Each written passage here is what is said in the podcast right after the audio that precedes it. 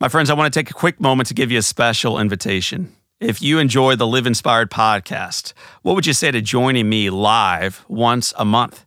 And not just joining me, but hundreds of other like minded Live Inspired community members. And what if you could do it from the comfort of your own home?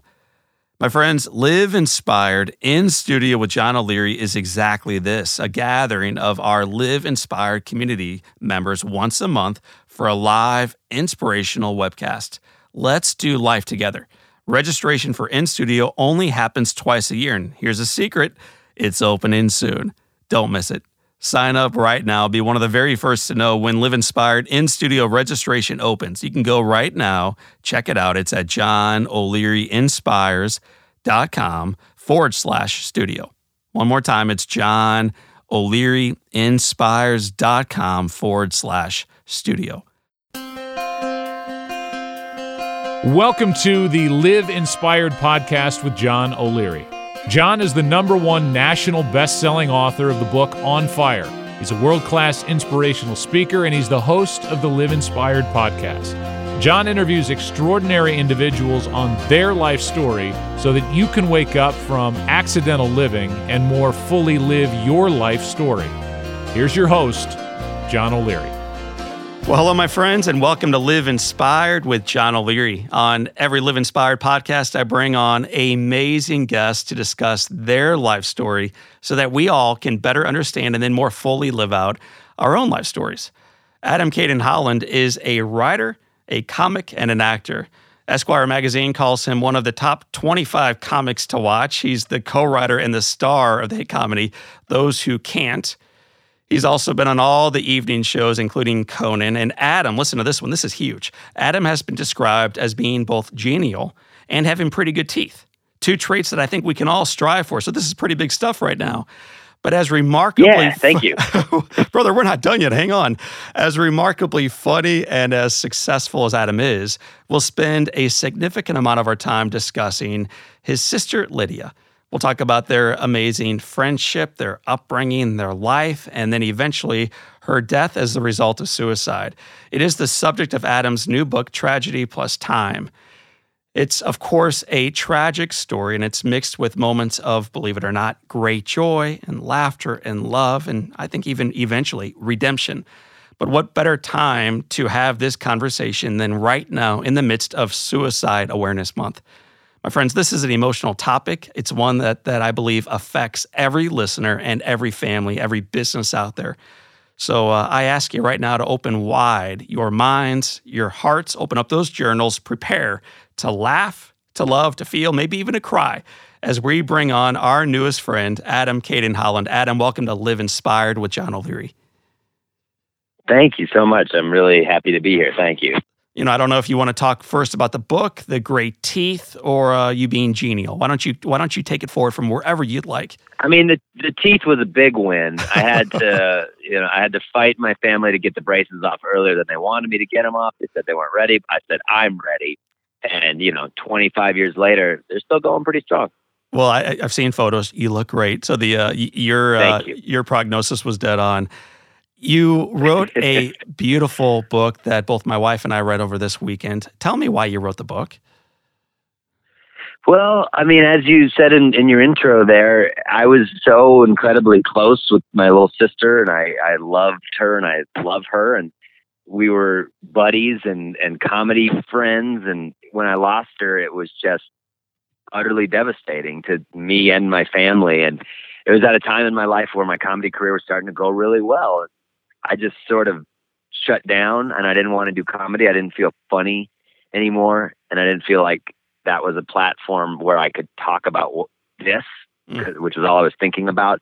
So I just started writing about it um, out of a purely selfish need to process it and to purge it from me. I had to kind of get it out in the written word. And that sort of led to the book, you know, a series of articles that I put out there and it felt good and people responded and it helped me sort of heal and it just sort of all led towards the book.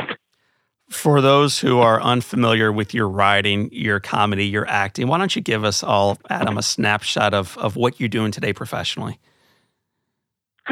um, well, I have a TV show called Those Who Can't. The third season comes out later this year. I'm a stand-up comic, um, you know, but I was also a writer for my whole life. I wrote for a newspaper and um, Alt Weekly out here in Denver, and I've published things in various magazines. And I was always kind of a writer first, mm. but stand-up and and TV kind of took over and were more fun and more lucrative for me. So I kind of went that way. But for me, this is a big return to my favorite thing, which is writing. Well, you're you're outstanding at it. It's uh, it's intense, man. It's emotional. You you really get after the subject, and I, I believe our comedy, our humor, our sense of self, and what we do and our present is affected directly by who we were as kids. And you don't hide who you were as a child. You come right at it in this book. Why don't you talk about growing up and what life was like as a little guy in, in the Rocky Mountains? uh, you know, one one goal I had with this book was listen, my family was and is, as I call them in the book, magnificent. It's what it's a really incredible family that I'm so proud of. My father's a civil rights attorney, and my mom was an investigative journalist. And there were these big hippies that were firm believers in be the change you want to see in the world. And we were raised to be this really sensitive, empathetic, but proactive group of, of people. And my goal in sort of writing the book, one of many goals, was to show that even in this seemingly ideal family uh, that has everything one could hope for and that's encouraged and loved, and even in that perfect a setting, mental illness can rear its ugly head viciously and take a beloved member out. Mm. And so I tried to capture what I consider a pretty ideal neighborhood. I'm sitting in the park called City Park right now that I grew up in uh, you know, the zoos here, mm-hmm. the museums here, and it's just we were central Denver kids, and Denver's kind of blowing up right now, but it was a little smaller, a little dustier, a little quieter growing up. So, you know, we were kind of making our name in this small midwestern western city, and uh, just just trying to be heartfelt, thoughtful, intellectual people. You know, as, as a kid, there's three things that really kind of leapt off at me, and one you've already covered. You love Denver. You're you're you were a proud Denver kid. You're a proud Denver guy. The second was that you're a, you're a very empathetic guy. Like, so I'm curious as a parent myself with four little kids, how did your mom and dad encourage and foster empathy within you and your sisters? I don't even think it was something that they calculatedly did. I think it's just who they are. I mean, my mother was always taking in stray animals, and that just kind of went on to, you know, if, if you saw a dog running down the street with no collar, you didn't just say, oh, hope it gets to its house. You went and tracked it down and saw if it had collars and asked neighbors if they knew this dog. That was just how we were raised. And my father, you know, there's an anecdote in the book that it's pretty telling, but he's a big civil rights attorney, like I said. And one mm-hmm. of the mm-hmm. main things that he did was uh, nursing homes. He just takes out nursing homes, you know he, these nursing homes that are these awful, you know, warehouses for the sick and dying with no oversight. My dad goes in and sues them into oblivion. Um, but back in the day, there were no digital cameras, so you did, you know, you'd, you'd take photos to the Fotomat and get photos developed, and so there was no separation between his evidence and our precious family memories. So if you're going through a, a book of, you know, or a, a bunch of photos. It's like birthday party, baseball game, bed sore. I'm like, oh, that's a bed. That is a massive bed sore. so it's just kind of, it's in the fabric of who we were. You know, we didn't just see my dad go to work and be like, okay, well, you've been wrong. Let's right this wrong. That was that was the two pronged mom and dad forces that we had in our life. So I feel like it just bled into every aspect of our being. Well, they they were forces, and I mentioned there were three things that leapt off about the little baby Adam growing up. The third piece is you were just full. You were ripe with anxiety. Did, oh yeah. Your earliest memories. Were you an anxious kid as early back as far back as you can remember? Yeah, absolutely. Talk about that. I mean, you wrote I, uh, you wrote about it, but why don't you talk about it? Because I know a lot of our listeners deal with anxiety either themselves or within their families. Yeah, you know, there's this disturbing drawing that I actually think I drew when Lydia was coming. Um, but it's a picture of me and there's a baby or I don't know if it's a baby or just another figure inside my belly and a figure inside that belly and a figure inside that belly. and it's got a big frowny face. And I remember giving that to my parents, and they were like, "Okay, well this kid, this kid's having some issues." um, so I, I just felt stuff strongly, and you know, I talk about those. I'd see those Sally Struthers commercials where she was trying to raise money Yes. for starving African children, and and I genuinely, as a four year old, was like, well, why do they die and I get to live? That's not fair. If they're dying, I should die. And that's just kind of how I was. Um, I, my sisters, I found out were also similar, but we seemed to try to treat it with various OCD tics and rituals that we, we tried to calm the chaos of the world through. What was yours? Oh man. Yeah, I don't think you have a long enough podcast. We got, we Um, got four hours for you to talk about how you self-soothe Oh, through the Well, anxiety. listen, so let's get, let's get after it, Adam. it's gotten a lot better, but when I was a child, it was it was more this this bedtime ritual of just shutting my systems down. And uh, I had a television in my room, which gives you some indication of the level of privilege I come from. Um, but I remember that I was always worried about what was going on inside that TV on the channels when I turned it off. And so I figured out that channel four had pretty innocuous content throughout the night while I slept, and that Channel 9 also had pretty innocuous content, whereas Channel 31 or 20 had weird sci fi movies and scary stuff. So I had to make sure that the TV had been on Channel 4 and then Channel 9 last when I turned it off. And then I had to, you know, have my pillow perfectly centered and I had Right. to say these weird prayers, even though we weren't religious. You know, it's just kind of this calming ritual that by the time it got to its height was probably about a half hour of, of stuff before I could go to sleep. Well, and this, of course, shows up through your childhood, but even into high school, you're a quiet kid. You're full of anxiety. You're almost OCD in some regards. And then there's a talent show. I'm blown away that you took the opportunity to step forward and to do a top 10 in front of the entire school. T- take us through that decision. I'm blown away by it too. It must have been. It, it's a testament to how desperate I must have been feeling because I I still was a wallflower for years after that. It was just kind of a little, I don't know, a, a precursor, I guess. But yeah, I love David Letterman. Um, I convinced my parents to make my bedtime to after the top ten list. So I got to watch his monologue. I got to watch the opening sketch and then the top ten, and then it was okay. TV off on either channel four or nine and go to sleep. Um, but I love the top tens, and so at this terrible private school I went to that was a K through nine, I was in ninth grade, and the uh, ninth graders had to give a, a, a speech. There was, you know, at assembly, one ninth grader had to do it every week as a practice at public speaking. And everyone was just terrified of these things, but I I seized on it as an opportunity, and I wrote this top ten list about the massive construction job they were doing on the school that year, and it just destroyed. And it was the first glimmer of like, oh, comedy might be the ticket here, kid. Like, I, I people look differently. yeah. The next day, it all went back to normal and back to the loser table. But that day uh, was was very iconic in my personal lore. Well, it's- a big deal, uh, I would imagine, looking back on it, but it shapes the guy you became. Do you remember the first time you did stand up in front of a, not a room of peers in high school, but in front of a bar with uh, paying patrons? Uh, absolutely. It was. I did it at this dive bar called the Lion's Lair. Uh, it was an open mic. I had met my friend Ben Roy, who I now have that TV show Those Who Can't with.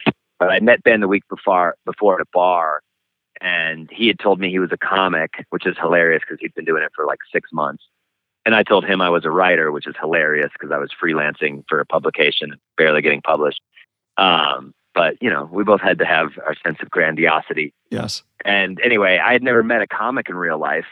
And so that just kind of demystified it. I was like, oh, you're a normal guy. You, you do comedy? So he's like, go to this bar. So I, I went to that bar and I watched it one week and I saw that there were several guys that were really funny and then the rest were just garbage. And so I knew I was funnier than those, those garbage comics. So I wrote stuff and I went back the next week and not being hyperbolic, I blacked out as I got on stage. I had had it memorized, so I, I I remember getting on stage and I remember getting off, and people were laughing and applauding. And then all of the other comics at the bar were kind of like, "Hey man, what's your name? Who are you?" I'd been ushered in Yeah. informally into this club, and I it was like a shot in the arm. I was I, I just wanted that feeling for the rest of my life. Well, you've been doing it really ever since. The, you went back the following week and tried again. Is that correct? Yes, I did. I did, and uh, that it, it, it went well. It went well for the first six months or so, and then you start to bomb. but you got to get through those months before uh, you can get back on the horse. So you know, I- yeah, I, once once I tasted, it, I've never stopped. that idea of bombing, I think, is something that every listener, including the guy who is speaking right now, can relate to. This idea of putting yourself out there and flopping and failing terribly, just brutally. As a comic, there are a lot of eyeballs staring at, at staring back at you, and sometimes cameras recording this. But Yeah. do you remember the first time you bombed or the 11th time you bombed? And how do you recover from that, do better afterwards from that, and then go back and do it again and try again? Like, I think that process is healthy for all of us, Adam. I mean, for comedy, it's very gallows humor. There's black humor that just hangs over stand-up comedy. And I remember the first, I don't know, 10 times it went really well. And you can see some of the comics being resentful. They're like, who's this guy? He's always, he always does great. What is it about? And I remember writing some material and it was the first time I had felt comfortable enough to invite a friend to come watch because I did it in private as a dirty little secret for maybe, I don't know, six months. But I finally, the sheer hubris, I felt, I felt confident enough to invite friends. And it was that night that I just ate it. And my friends were like, cool hobby you got, man. Let me know how it goes. And they kind of, kind of disappeared. But for me, it was seeing the other comics be like, yeah, now you're a comic. Like, now get back up on the All horse right, figure it out. and it it's almost like an athlete or something. It's just like practicing hitting a baseball or or throwing a football. You're going to throw it errantly a bunch, but you throw it right enough to want to figure out how to do it right most of the time. One of your co pilots throughout the process is your youngest sister, Lydia. How much younger than you was she? Four years. And uh, what was her role in helping you craft the comedy that you're sharing, uh, both in written word and also on stage? Like, how, how is she helping you uh, model this humor? Well, it was interesting because growing up, she and I really did develop our senses of humor together off of the television we watched, off of the way we would riff off of each other and do little two man bits and just just the way we related would, uh, was always a level of sarcasm and Mm. cynicism and just just uh, dark humor between us. And then I started doing comedy, and she lived down the road. She went to college at Colorado College, it's about an hour from Denver. And after she graduated, she stayed down there and was working at an animal shelter. But I was getting better and better at comedy, and she obviously knew I was doing stand up. We were close, but I remember her going to a show, and I think she was kind of surprised to see, oh, my brother's getting decent at this. And then I brought her to some shows that I was starting to run in Denver, which were, you know, what you would call indie comedy. They're a little, little cooler than your club comedy, just a little more uh, pretentious anyway. And she was intrigued. She was like, "This is really awesome," and she was thinking about moving back to Denver. And she was kind of like, "If I move back home, can I help you with this?" And how, in whatever way you deem fit. And I was like, "Of course." So you know, initially she would run the door at the shows. She would help make flyers. We would always we always had these very elaborate productions that required lighting cues and sound Mhm. cues and you know and she would she would do all that and then i trusted her so intimately and we were so funny together that you know we'd start going to breakfast the next morning after a big show and just kind of breaking it down and she'd be like you know it would work if if you did this or that bit you did was killing but it could use one more piece or it was too long you should edit this part out. And her advice was really excellent and and always on the nose. And so she just kind of became a a co-conspirator you know for lack of a better word. And and she was always there. At, and it was it coincided with this rise of this group the Grawlix myself and Ben Roy and Andrew Orvedahl you know we went on to get a TV show and Mhm. this was the nascent stages of that um, in a very local but hometown pride type of way. It felt like Denver was really rooting for us, and she was um, she was there every step of the way. in tragedy and pl- tragedy plus time, you you it's a love letter, I think, to your sister, to your family, and to the readers. In large part about this incredible woman, this little sister of yours that you got to know and you got to love. So outside of comedy and outside of the breakfast afterwards, talk about what made her so special. She was, I mean, the highest compliment I can pay anybody is that they're an individual. Hmm. And she was 100% herself. Like she didn't, especially my generation, I'm 38. I feel like there's a lot of like pure cultural pressure to like this thing or to be into that thing. And maybe social media is indicative of that, but she just was totally herself. And I loved that about her. There was no convincing her one way or the other. It was more about what she would bring to the table. And, and I don't know, she was just funny, but odd funny. Mm. She was unique. She was unique. I mean, it's like she was a musician, she would play jazz, you know, she played the off notes. um, so she just marched to this beat of her own drummer. She could speak and, and everyone. Oh yeah, she could. She could speak fluently backwards, which was very bizarre. That was a fun parlor trick. Um, right. Once we discovered that, we just did that all the time. But I don't know. Everyone was always impressed with Lydia, and she could never take it. She could never allow a compliment. She could never accept that she was exceptional and unique. She just she would just brush off any compliment and, and disappear. And then the next day she would come tell you like, thank you for saying that compliment. you know, it was very, she wasn't cool in the limelight. She didn't like it, but she coveted it all the same. She loved people. It seems like she loved the broken and loved animals. And uh, I'm curious, Adam, when did you begin to recognize that your sister was was changing and not for the better? I mean, I know exactly what it was. There was this incident. You know, I, it's important for me to stress that you know, while I was anxious, while I suffered from OCD, so did my sisters. Uh, and we, it wasn't all that out of the ordinary, you know, and I, and my family, was kind of like, all right, we got some sensitive kids. They got some quirks. We're all fine. You know, it wasn't, and we, and if there was anything, you know, when I drew those morbid drawings and, and was sad about the African children starving, my parents sent me to therapy. So there was no stigma about mental health. We explored that stuff. But I guess what I'm trying to say is both my sisters and I were dark, mm. and we kind of coveted dark things. We we fetishized the tortured artist. We like Vincent Van Gogh and Elliott Smith and Sylvia mm. Plath. You know, those were people that we thought were the highest art out there. Um, so there was a certain dark intellectualism running through all of us, but with Lydia, it just seemed to turn when she sort of broke down at my dad's office one day and she was paralegaling for him and just confessed that she couldn't sleep, that she couldn't relax her brain, that she couldn't turn her brain off. And she was an avid reader and she said, I can't read. I literally cannot read a sentence without scanning it backwards. And I'll I'll go for five hours and I haven't even gotten a paragraph. And it the way she confessed it to my father was very you know, it was, it was gut wrenching. She was crying and she was asking for help, and it was just out of left field. None of us knew that she was at that place. And my father, you know, was like, "Well, let's get you help. We're going to figure this out." But it, that was the first all of us were like, "What is going on with Lydia? Hmm. This is, seems different than what we've all sort of shared." I suffered from depression in college. I pulled out of it what was going on with Lydia suddenly started to seem way more severe and more real than anything any of us had dealt with.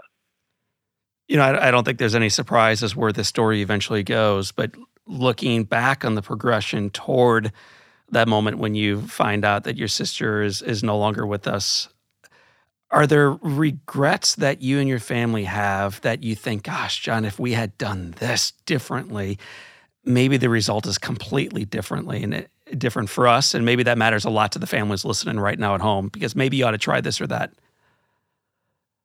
Honestly, and it's taken me some time and therapy and thought to get to this point, but no, there are no regrets. From the get go, from that moment, we were all hands on deck all the time. And of course I feel guilty and I wonder if I didn't do enough, but I can't think of anything more we could have done. And that's the scary, sad thing about this is that mental illness can come snatch a person away. And there, you know, I read some study that in women, the late 20s are a particularly perceptible period for mental illness. I'm hardly an expert. I don't know. I read that somewhere. And so some part of me wishes we had pinned her down and sat on her until she was 35 and she pulled out of it. But how realistic is that? Right. You um you write in great detail about the struggle and the spin downward. And then you hop on a flight because you have the opportunity, really, of a lifetime to leave Denver, not forever, but for a little while, to head up to Montreal. Uh, July 31st, 2012. It's a big deal for you. What, what happens? Well, uh, yeah. So Montreal but before is, the before um, the 31st. So what happens in Montreal that July? Yeah. Yes. Okay. Um, yeah. I mean, I, I liken it to in the book to being kind of drafted into the NFL. The Montreal New Faces is Hollywood sort of being like, all right, here are the 12 or 16 young comedians that we deem funny. And these are the new faces, and they're going to perform for you. And, you know, all the big Hollywood agencies are there. I signed with an agency. I kicked butt. It was great. Uh, and my friends and I had written the script that had had a little bit of interest previous called Those Who Can't. And everywhere in Montreal, all these people that work for this network and that network were like, ah, I read your script. I love it. You coming to LA after this? You know, it was this very schmoozy LA dream. And I was crushing it. And I was like, you bet I'm coming to, to LA soon. I'll be there after this festival mm-hmm. in, you know, mm-hmm. two weeks. I'll see you there and we'll meet and we'll talk about the script. Um, so it was this head spinning stuff for a comic from Denver who'd been struggling to get noticed on a national scale, you know? I do know. And uh, uh, I also, keep keep going. Talk talk about what happens after Montreal. Well, yeah. So I was all set on like, you know, maybe I'll move to LA. Maybe I'll really make a, a go at it. And I get home, and you know, a day and a half later, Lydia took her own life and it was and it was and hopefully forever will be the singular worst thing that ever happened to me and my family and it was you know only i'm only six years removed from this mm-hmm. um, but i have some distance and thoughts on it obviously i wrote a book but it's so crazy how when you have this one idea of life and how life's going to be and it's full of these really ultimately meaningless things like television shows and Hollywood and, and career ambition. And then what truly matters is just put so firmly in front of you. It's shocking. It's like the whole axis of your being shifts. You get the email from your sister, and I believe it simply said, Love you all. When, yeah. Adam, when you read that, did you sense because what we did not tell our listeners is you've been communicating with your sister every day for your adult life. This wasn't a distant relationship. You guys were dear, dear, dear, tight friends. And then you get this kind of random email that day. Love y'all. What, what did that mean to you when you yeah, first well, read it? Well, you know, as I don't know if we've talked about it at this point, but up by now in the narrative of Lydia and this unfortunate downward spiral, you know, she had been to the hospital twice. The first time we thought was an accident. The second time was a overdose on pills and a mandatory psych hold for three days, you know? So we were all aware that this was getting horrible with Lydia. But Lydia and I were so close, I maybe a dozen times mm-hmm. I looked her dead in the eyes and said, Are you gonna kill yourself? And she said, No, I'm not gonna kill myself. Like I'm going through this, it's awful, but I'm beating it. And I, you know, and I, we I had no reason to disbelieve her. And this was my most intimate. This is my sister. This is my best friend. I, you know, I, she fooled me, and I, I didn't have any reason to doubt it. But so when she sent that email, "Love you all," I definitely still have a pit feeling in my stomach when I even say the words. But I I suspected something, but hmm. also there had been a couple of five alarm fires previous to this. Right. So I think what I expected was like, okay, all right, we're going to have to take Lydia to the hospital again, or or or maybe she's taking a new drug that a side effect is euphoria, and she's Mhm. really just feeling like she loves us all. I don't know. And my sister Anna immediately called me and she said, "You get the email?" I said, "I got the email."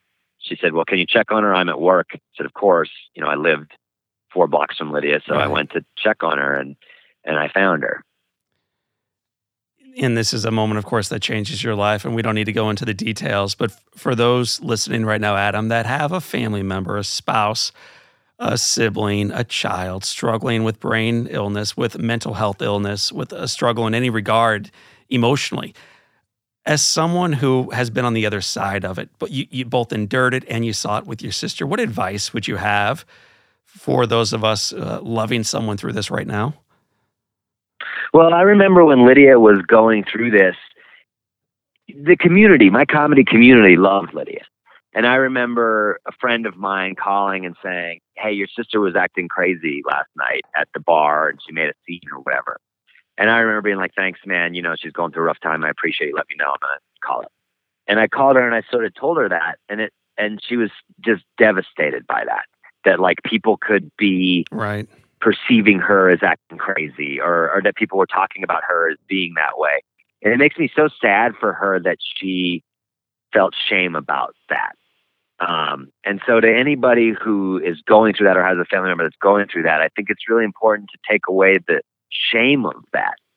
I, you know, people work on their physical health and we all pat them on the back and say, Hey, way to eat good, way to exercise it should be the exact same for people who are working on their mental health. And we should say, hey, way to just go to therapist, way to like try a new prescription Yes. and realize it's not for you and move on to the next one. It should not be stigmatized. And it makes me really sad that Lydia felt the stigma of it. And it makes me sad that anyone in 2018, when we all think we're so woke and compassionate, it's still we whisper the word suicide or depression or mental illness. And it's like, I this was not the goal writing the book. I'm telling you, I was just trying to like help myself Yes. deal with all this crap. But I can see the effect it has on people. And if anything, it's like bring it into the light, look at it. It's normal and it's so pervasive. hmm And you don't need to be ashamed of feeling it or your family member who is feeling it.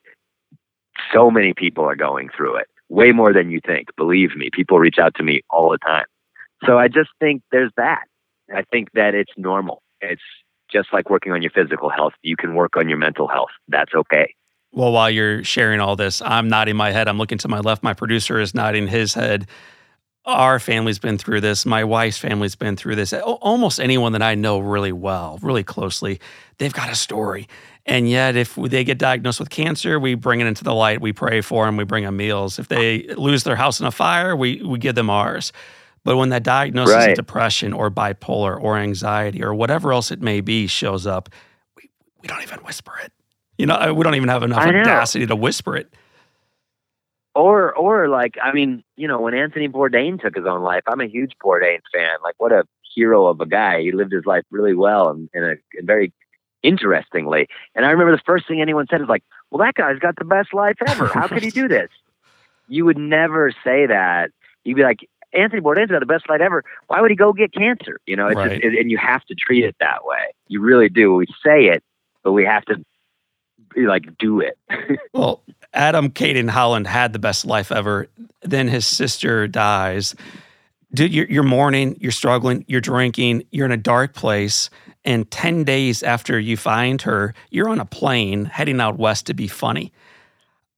You know, I've lost some dear Yeah. friends and family members in my life, and I licked my wounds a lot longer than that. I, I really don't know how you got on a plane. And I have no idea how you stood in front of producers and live audiences uh, like a joker, acting like everything was perfect and right in the world again. So, walk me through mentally how you do it. Well, you know, on that specific trip, I wasn't. I didn't go perform. I went to, uh, you know, go seize on that momentum I had from Montreal. But I didn't want to go in the least. I didn't, and I told my parents, I don't want to go. I don't want to leave you. We're all. I, I went to my parents' house and took my dog, and I stayed there for a month. You know, I didn't. I went back into the nest and was with my family. Mm-hmm. Um, and I didn't want to go. I didn't. I didn't feel right in the head. and I didn't want to leave my family, but you know, my and I was my family said, you know, do it for Lydia. And at that point, I didn't care. I was so mad at Lydia. I was like, what do you mean, do it for Lydia? Lydia put us here. Mm. I, I, was going through the stage of anger. Um, but I sensed that we just needed a narrative shift. All we were talking about was death and Lydia, and everything was just hell, man. It was just awful. And, you know, I figured if I could go and provide my aunt family with anecdotes about cheesy LA producers, like you wouldn't believe what this douchebag said to me today. I, I would just, it would just be a minute that we weren't talking about Lydia and death. Yes. And so I went out there and I and I did it. And I had a manager at the time and I told him like, please don't set me up with any BS meetings. I'll snap, man. I'm like really a thin frayed wire right now.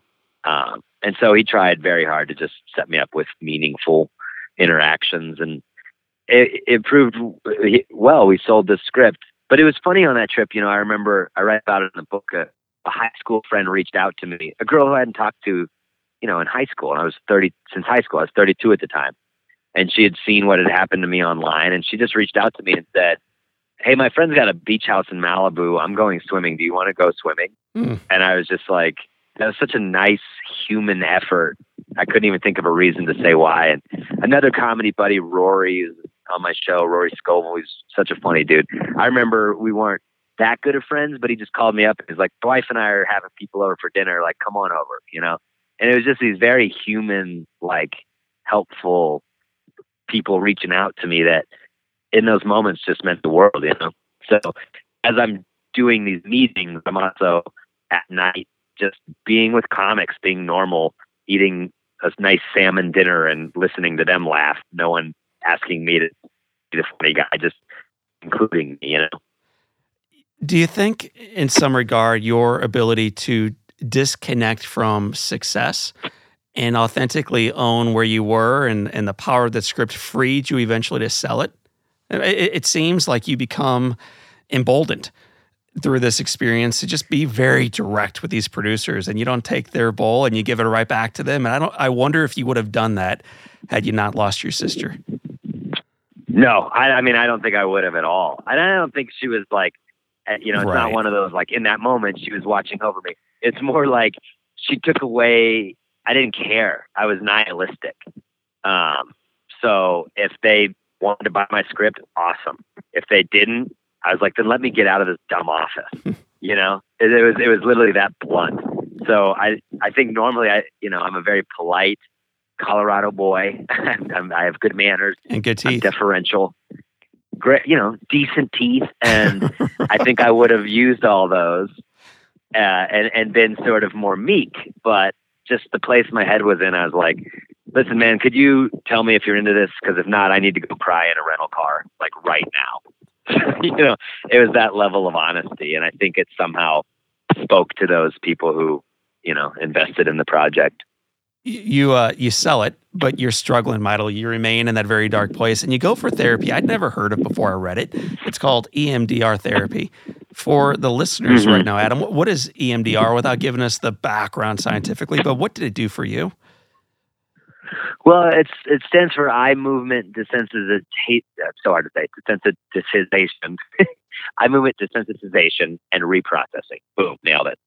Um, it's thank you. It's um, it's a form of therapy that is designed to treat uh, PTSD, and uh, the way it went for me, although I understand there's various iterations of it, but essentially the therapist that I landed at likened the memory of, of finding my little sister to uh, an errant file, uh, one that needed to be properly filed away. And it was coming back up. I was having flashbacks and nightmares, and it was you know, literally traumatizing. Mm-hmm. And she said that it's an errant file. And so through this process of EMDR will help you file it away. And for me, what it meant was that, you know, we put these little, these electronic pulsers in my hand that kind of, I held two, one in each hand, and they tick tock back and forth.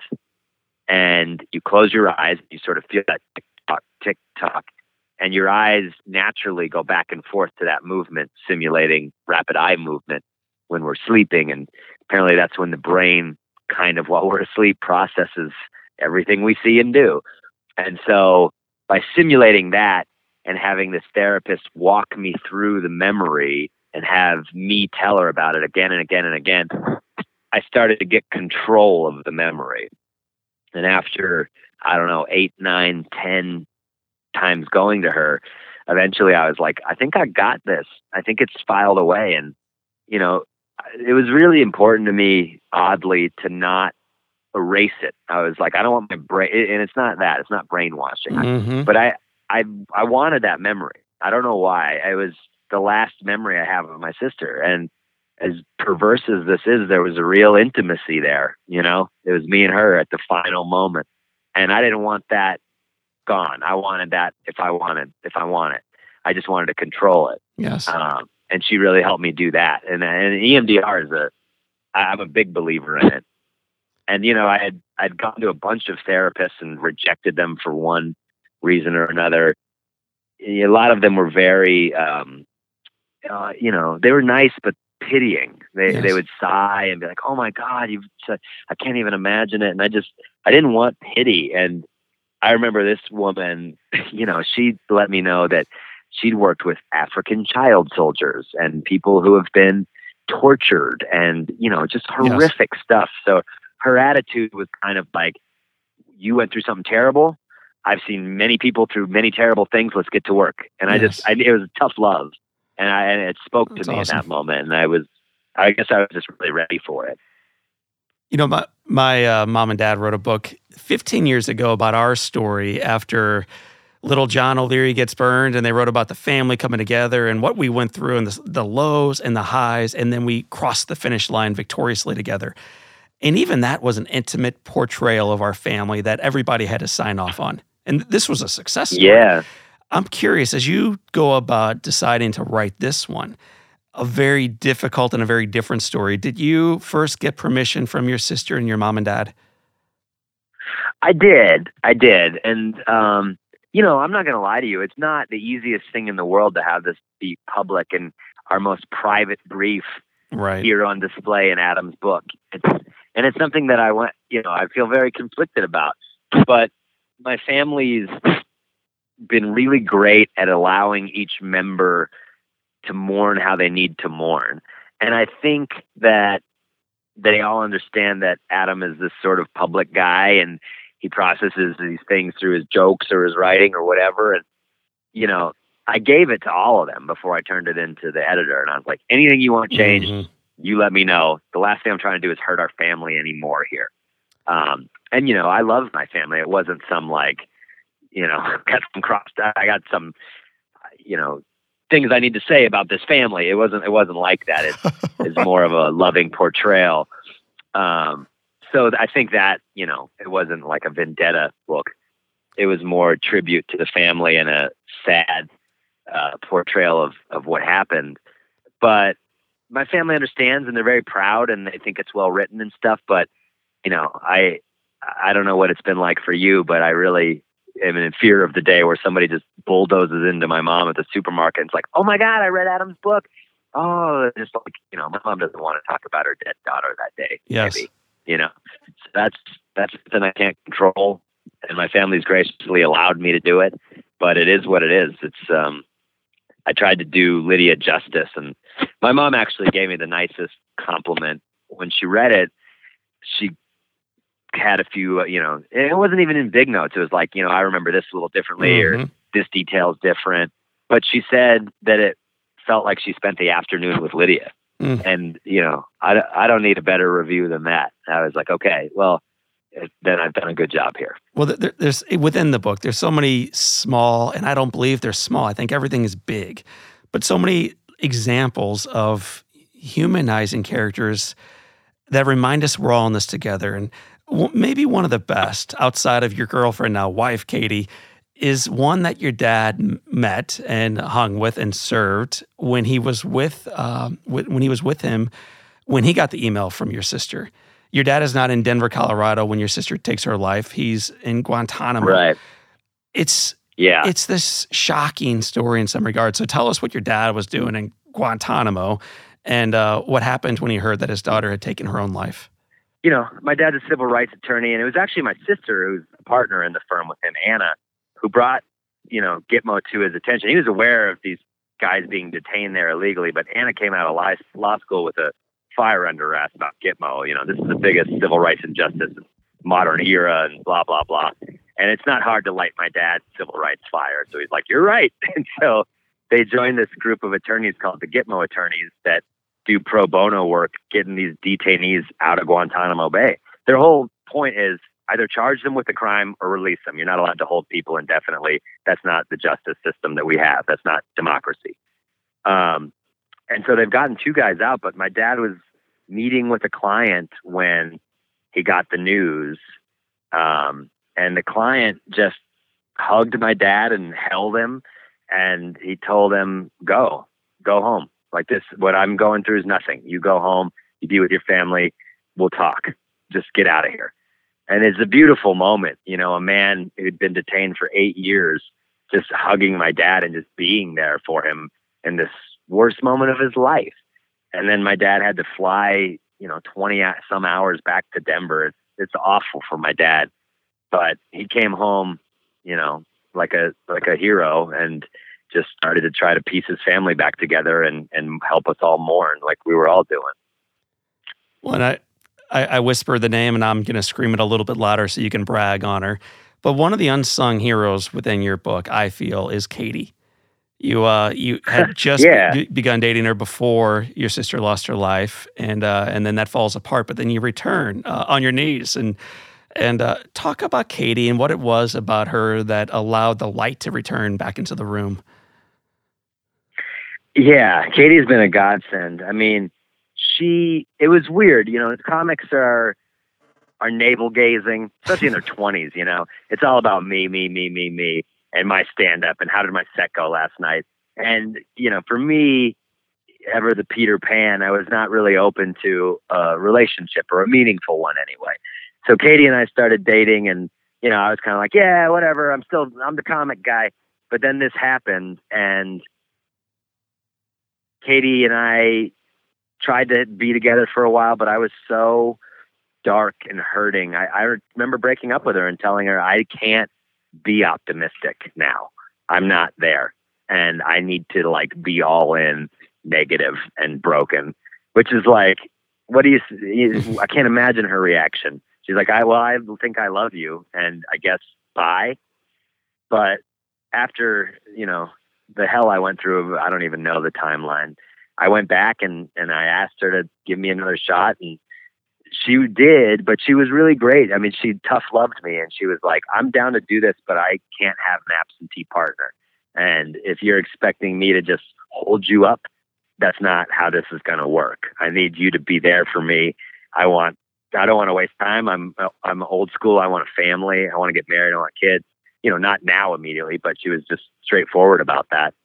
And she's just, she's the most, she's the least cynical person I've ever met in my life. Mm. She's purely like optimistic and kind. And I, I don't know, I'm such a cynical bastard that she was just this glowing light that kind of came in and really has helped me through so much. And now, you know, a nice, it's not a happy ending, but it's really nice. You know, she's six months pregnant and we got our first kiddo coming in November, and we're like so happy and excited. Dude, it is a happy ending, and uh, maybe instead of having the cynic on the show, we should have your beautiful bride, the, the mother of your ne- your first she's child. A, she's Katie. a better interview, man. She's a, she's a better interview. Uh, what, what, you know, you've you've written this book, Tragedy Plus Time. It is out. It is making the rounds. It is being written up. It is being rated and uh, and judged, and I think celebrated. But what has surprised you most about the response to the book so far? So far, um, gosh, that's a good question. You know, what surprised me most, although I could see it coming, is is how many people are like, I can relate. Yeah, me too. I and how many and many people are like, thank you, thank you. I'm going through this. My sister's going through this. My brother, my best friend, my dad. I, I knew this because I had written various articles, but the book is is tenfold that. And so just that this is affecting people um, on the scale it is and that people can relate. It's just the like we were discussing earlier, the pervasiveness of mental illness. Yes. And uh, I, I told the publishers when I sold this book, I was like, if you're expecting a clean landing where I'm like, and now I'm healed, the end, this is not the book for you. But I just tried to write about the whole process, every part of it the, the death, the mourning, the sadness, the humor, the love as one kind of messy jumble because that's how I experienced it. And I think a lot of people are like, yes, thank you. That's how I experienced it. Um, and so I think that's kind of resonating. Well, you you held I don't think anything back in the writing of it. It's very authentic. It's dark. It's full of light. It's full of pain and humor and profanity. I wrote a book, and uh, we got an email from a guy who said you used the word freaking, and it offended him.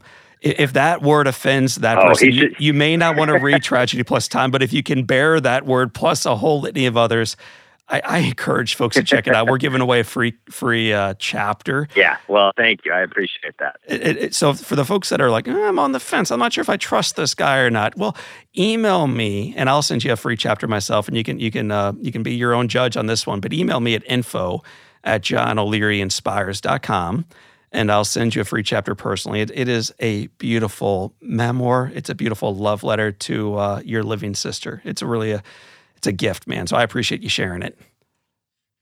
No, well, thank you very much, and and I appreciate you having me on and talk about it. It, it means a lot, so thank you. And Adam, you're not quite off the hook yet. We have seven questions that we guide all of our guests through, and uh, we want to make sure that you get asked the Live Inspired Seven. So here we go, man. Buckle up. The first question is: All What is, right. Besides the book Tragedy Plus Time, the best book you've ever read? Oh wow, what a great question. Um, the best book I ever. Okay, I really, if put on the spot, there's a book by Ken Kesey. He wrote One Flew Over the Cuckoo's Nest. Um, after that, he wrote a second book called Sometimes a Great Notion. Hmm. That's probably my favorite book. What's, I love it. never heard, never read it. What is it about? It's about this logging family in Oregon, and one brother goes off to college, some Ivy League college, and he comes back and he's helping this kind of like bullish logging family as they basically like go against the union. But it's just beautiful. Like I, I Ken Kesey, you know, went- on did the Merry Pranksters, and in my humble opinion, I think that drugs kind of hurt his writing. But those first two books are beautiful. And sometimes a great notion is is a really gorgeously written book. Adam, what's one positive characteristic, one trait that you possessed when you were a child that you wish you exhibited as brightly today? It's something we were discussing, and it's empathy. It's empathy. I was way more empathetic as a child. I think I've put up some walls, and I think the lesson that Lydia can teach us all is is pure empathy for everyone. Mm. We button ourselves up in our little worlds, and I often don't have enough empathy, and I, I can I struggle, and I need to do better at that. If you could sit on a bench uh, overlooking a beach, or in your case, a beautiful mountain range, and have a long Sure. conversation with anyone, living or dead, who would you like seated next to you on that bench? I mean, that's a no brainer. It'd be Lydia. What's the first thing you tell Lydia? I miss you. I miss the hell out of you. What's the best advice that Lydia or anyone else has ever given you? So, what's the best advice you've ever received? Oh man, that's a really tough one. Um, I'm sorry to go back to the book, but there's a section in the book where a beloved family friend dies when we're young, and my dad is trying to explain to us, you know, this family that he was not raised religiously, how to even begin to cope with this type of grief. And he pulled out a book of photographs from the Hubble telescope of Mhm. like comets and black holes and quasars. And he just turned the pages and sat with us three kids and said, Isn't this amazing? And we don't know why any of this exists or, or what it means. And yet we get to live in all of it. Isn't that incredible? And uh, that's kind of how I've chosen. That's my religion right there. You know, you you wrote about your religion several times in the book, and sometimes your religion was space, other times it was the Cosby family on sitcom. It, it, it evolves, but you proclaim several times near the end, "I am not an atheist. I am uh, agnostic, and I am seeking." Uh, Tell me why that why that difference matters to you? It's funny that I have all these different gods or religions. I think it's like when you're not when you're not raised religious, you cobble together your own things that mean something to you. Um, I think I, I make that that clarification because I my my resentment towards any religion is the the knowing that like I think I've got the right take on this. I just resent that. Um, and ditto with atheism. I, I think I resent it's like, oh, you're so sure there's no God. Mm-hmm. I think uh, I think I like people who are say say that they're questioning and trying to figure it out. I like I like seekers and searchers. Well, we like seekers and searchers too, man. So keep keep seeking, and we'll we'll be uh, we'll be seeking with you. what, what would you tell your 20 year old self? Oh man, don't take yourself so seriously. You're going to be all right. All right, brother. Well, you've you've run the gauntlet. This is question number seven for Adam Cayton Holland. It has been said that all great people can have their lives summed up in one sentence. How would you like your one sentence to read? Good Lord. Um, he died as he lived with humor. Uh, Adam Cayton Holland, author of Tragedy Plus Time, comic and uh, writer, and now my friend. Uh, keep laughing, keep showing us the way forward through through humor, through tragedy, through redemption, and through life. It is a it's a beautiful, beautiful gift that you've given the rest of us. Well, thank you so much, and I uh, I'm a fan, so it means a lot for me to do this. So I, I appreciate it. Thank you, my friends. That is Adam Cayton Holland. This is John O'Leary, and today is your day. Live inspired. My friends, I want to take a quick moment to give you a special invitation. If you enjoy the Live Inspired podcast, what would you say to joining me live once a month?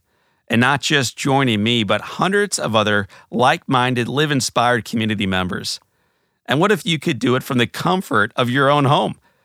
My friends, Live Inspired in studio with John O'Leary is exactly this a gathering of our Live Inspired community members once a month for a live inspirational webcast. Let's do life together. Registration for In Studio only happens twice a year. And here's a secret it's opening soon. Don't miss it. Sign up right now. Be one of the very first to know when Live Inspired in studio registration opens. You can go right now. Check it out. It's at johnolearyinspires.com forward slash studio. One more time. It's johnolearyinspires.com forward slash studio.